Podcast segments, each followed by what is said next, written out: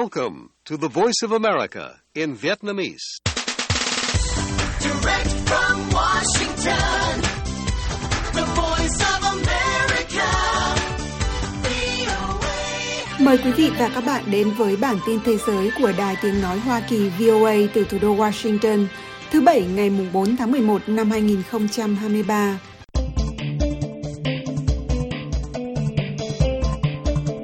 Trong một động thái mới nhất của cựu Tổng thống Donald Trump nhằm thu hút những người ủng hộ ông ít nhiều đã dính líu đến cuộc bạo loạn ở Điện Capitol của Hoa Kỳ ngày 6 tháng 1 năm 2021.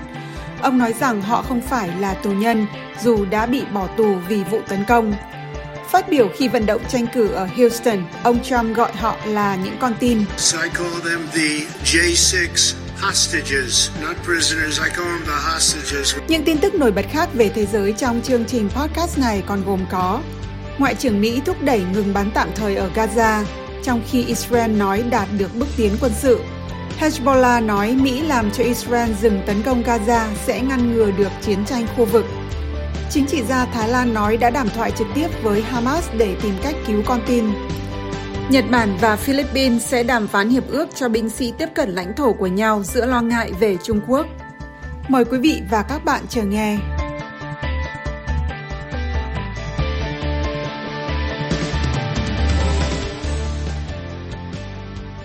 Cựu Tổng thống Donald Trump đã gọi những người bị bỏ tù vì tấn công vào Điện Capitol của Hoa Kỳ ngày 6 tháng 1 năm 2021 là con tin trong một bài phát biểu khi vận động tranh cử. Đây là động thái mới nhất của ông nhằm thu hút những người ủng hộ ông là những người ít nhiều dính líu đến cuộc bạo loạn. Ông Trump nói tại cuộc vận động ở Houston hôm mùng 2 tháng 11. Tôi gọi họ là những con tin J6, không phải là tù nhân. Tôi gọi họ là con tin. Chuyện đã xảy ra là như vậy và thật đáng xấu hổ. Mở đầu cuộc meeting, ông Trump đứng chào nghiêm trang khi một bài hát được bật. Những người đàn ông hát bài hát này đều bị giam giữ vì họ đóng vai trò trong vụ tấn công Điện Capitol, tức tòa nhà quốc hội của Mỹ. Bản thân ông Trump đã tham gia việc sản xuất bản video của bài hát. Phần lời bài hát được dàn đồng ca nhà tù J6 biểu diễn. Cuộc bạo loạn là một nỗ lực nhằm lật ngược việc ông Trump bị thất bại trong cuộc bầu cử và thua Tổng thống Joe Biden thuộc Đảng Dân Chủ. Giờ đây, ông Trump đang dẫn đầu trong cuộc chạy đua bên Đảng Cộng Hòa để được chọn làm ứng cử viên chính thức năm 2024 và ông vẫn tiếp tục tuyên bố sai sự thật rằng kết quả bầu cử hồi năm 2020 là đã có gian lận trên diện rộng. Bài hát Công lý cho mọi người đã được phát hành trên nhiều nền tảng phát trực tuyến vào tháng 3. Nó có cảnh ông Trump đọc lời thề trung thành và những người đàn ông bị cầm tù hát quốc ca của Hoa Kỳ. Ông Trump đã từng quảng bá bài hát này trước đây, nhưng việc ông sử dụng từ con tin đánh dấu nỗ lực mới nhất của ông nhằm miêu tả những người liên quan đến vụ tấn công như những anh hùng tử vĩ đạo. Bản thân ông Trump đã tìm cách tô vẽ bốn vụ án hình sự nhắm vào ông là những vụ truy tố mang tính đảng phái, khiến thông điệp này trở thành trọng tâm trong chiến dịch tranh cử Tổng thống năm 2024 của ông. Hơn 1.000 người đã bị buộc tội liên quan đến vụ tấn công Điện Capitol. Bốn người tham gia đã chết trong cuộc hỗn loạn và năm sĩ quan cảnh sát chết sau đó, một số do tự sát.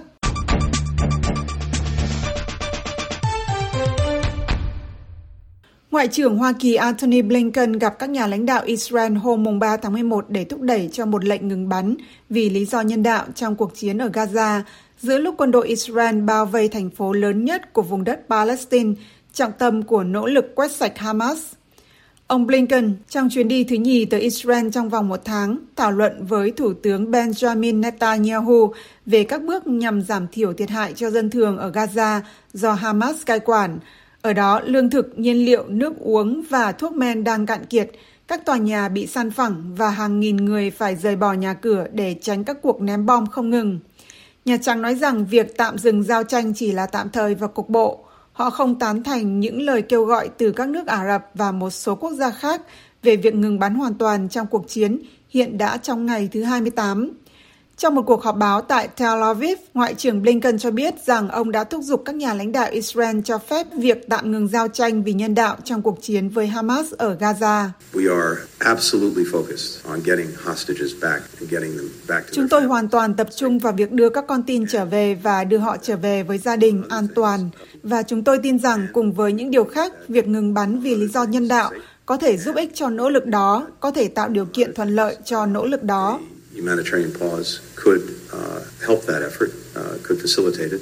Các tiểu vương quốc Ả Rập Thống Nhất, một trong số ít các quốc gia Ả Rập có quan hệ ngoại giao với Israel, nói hôm mùng 3 tháng 11 rằng họ đang làm việc không ngừng để đạt được một lệnh ngừng bắn ngay lập tức. Cơ quan y tế Gaza cho hay ít nhất hơn 9.000 người, phần lớn trong số họ là phụ nữ và trẻ em, đã thiệt mạng kể từ khi Israel bắt đầu tấn công vào khu vực có 2,3 triệu dân để trả đũa các cuộc tấn công chết chóc của các phần tử Hamas vào miền nam Israel. Israel nói rằng Hamas do Iran hậu thuẫn đã giết chết 1.400 người, chủ yếu là dân thường, và bắt hơn 240 con tin trong cuộc tấn công hôm 7 tháng 10, ngày đẫm máu nhất trong lịch sử 75 năm của đất nước này. Hai quan chức Mỹ giấu tên cho biết Mỹ đang lái các máy bay không người lái thu thập thông tin tình báo trên bầu trời của Gaza để giúp xác định vị trí con tin.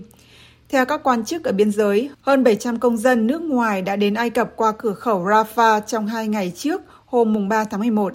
Israel cũng đã trả về Gaza khoảng 7.000 người Palestine từng làm việc ở Israel và bờ Tây trước ngày 7 tháng 10 thông qua cửa khẩu Kerem Shalom ở miền Nam.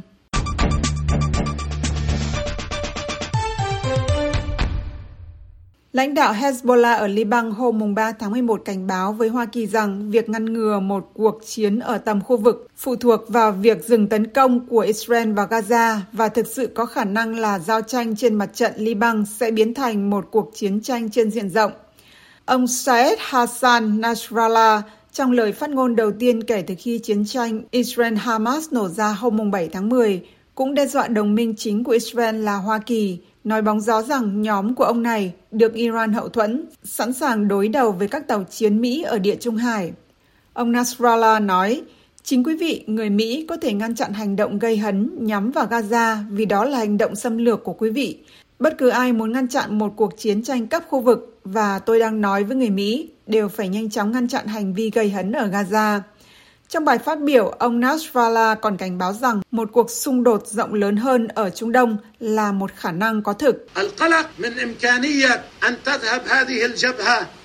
Mối lo ngại là điều này có khả năng mở rộng thành xung đột bổ sung hoặc thành một cuộc chiến tranh toàn diện hoặc mặt trận này sẽ rơi vào một cuộc chiến tranh rộng hơn. Đây là một khả năng thực tế và có thể xảy ra và kẻ thù nên cân nhắc mọi thứ cho điều này. Israel đã bao vây khắc nghiệt khu vực Gaza do Hamas cai quản sau cuộc tấn công xuyên biên giới ngày 7 tháng 10 của các phần tử trong nhóm Hồi giáo. Kể từ khi chiến tranh Gaza nổ ra, Hezbollah, một lực lượng quân sự đáng gờm được Iran hậu thuẫn, đã giao chiến với các lực lượng Israel dọc biên giới Liban-Israel là diễn biến leo thang nguy hiểm nhất kể từ cuộc chiến tranh với Israel hồi năm 2006. Ông Nasrallah cho hay Hezbollah ngày càng leo thang hoạt động tại mặt trận ở Liban, buộc Israel phải duy trì lực lượng gần biên giới phía Bắc thay vì điều quân đến giải Gaza và bờ Tây bị chiếm đóng ở phía Tây Nam. Ông này nói rằng mặt trận đó phát triển như thế nào sẽ phụ thuộc vào diễn biến của các sự kiện ở Gaza và hành động của Israel ở Liban.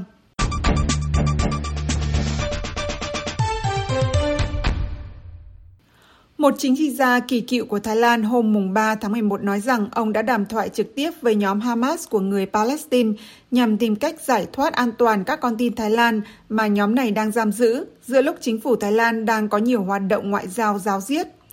Chính trị gia Aripen Uttarasin cho Reuters biết rằng cuộc đàm thoại đường cửa sau kéo dài khoảng 2 giờ, trong đó hai bên ngồi trực diện với nhau ở thủ đô Tehran của Iran hôm 26 tháng 10 và các quan chức Hamas cho hay các con tin Thái Lan vẫn an toàn và được chăm sóc tốt. Chính phủ Thái Lan vẫn chưa xác nhận việc đã có đàm thoại trực tiếp với Hamas hay không, nhưng cho hay họ đang tìm cách cứu con tin thông qua nhiều kênh khác nhau. Ngoại trưởng Thái Lan Banpri Pahidda Nukara nói hôm mùng 3 tháng 11 rằng Thái Lan đã làm việc với Iran và các chính phủ khác ở trong khu vực có thể liên lạc với Hamas trong số đó có Qatar và Ai Cập. Chúng tôi đã phối hợp với các chính phủ có khả năng tiếp cận Hamas, bao gồm các nhóm có mạng lưới có thể tiếp cận Hamas để đảm bảo giải thoát an toàn cho các con tin Thái Lan. Ông Panpri đã đến Trung Đông vào đầu tuần này và cho biết Iran rất thân thiết với Hamas và hứa sẽ giúp đỡ trong các cuộc đàm phán. Ít nhất 23 công dân Thái Lan nằm trong số hơn 240 người bị bắt làm con tin khi Hamas tấn công Israel hôm 7 tháng 10. Trong số hơn 1.400 người mà Israel nói là đã bị giết trong cuộc tấn công bừa bãi, có ít nhất 32 người có quốc tịch Thái Lan. Theo Bộ Ngoại giao Thái Lan, khoảng 30.000 người lao động của nước này làm việc ở Israel, chủ yếu trong lĩnh vực trang trại và 7.200 người trong số đó đã được hồi hương.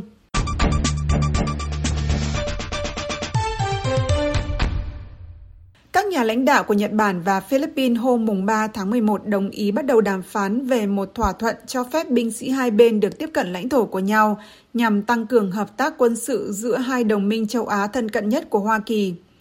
Trong chuyến thăm chính thức Philippines, Thủ tướng Nhật Bản Fumio Kishida cho hay ông và Tổng thống Ferdinand Marcos Con đã đồng ý hợp tác chặt chẽ với Hoa Kỳ và cả hai đều quan ngại về những nỗ lực không thể chấp nhận được nhằm đơn phương thay đổi nguyên trạng bằng vũ lực ở biển Hoa Đông và Biển Đông với ngầm ý ám chỉ Trung Quốc.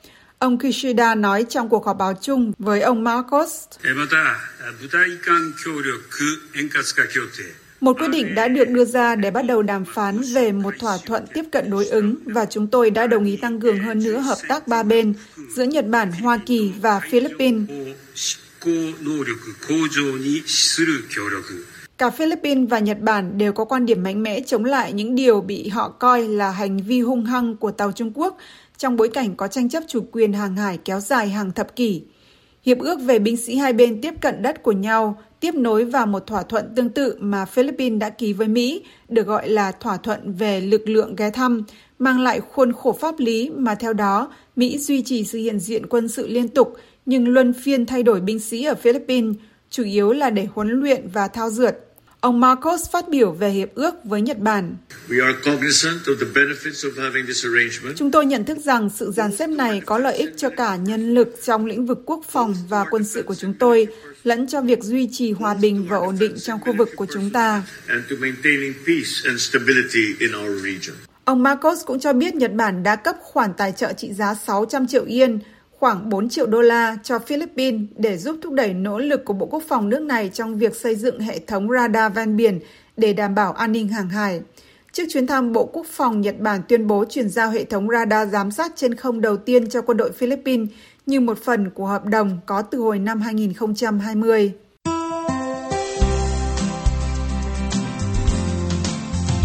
Cảm ơn quý vị và các bạn đã lắng nghe chương trình Việt ngữ sáng giờ Việt Nam của Đài Tiếng Nói Hoa Kỳ VOA. Hãy theo dõi tin tức được cập nhật thường xuyên trên trang web của Ban Việt ngữ ở địa chỉ voa tiếng việt.com. Hẹn gặp lại quý vị và các bạn trong chương trình tiếp theo của chúng tôi trên podcast và trực tiếp trên trang web cũng như trang Facebook của VOA tiếng Việt.